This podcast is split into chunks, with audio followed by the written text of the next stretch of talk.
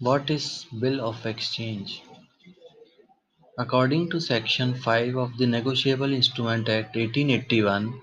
a bill of exchange is an instrument in writing containing an unconditional order signed by the maker directing a certain person to pay a certain sum of money only to or to the order of a certain person or to the bearer of the instrument. So, bill of exchange is a written instrument drawn by creditor upon his debtor in which a specified amount which is payable to a person named in the bill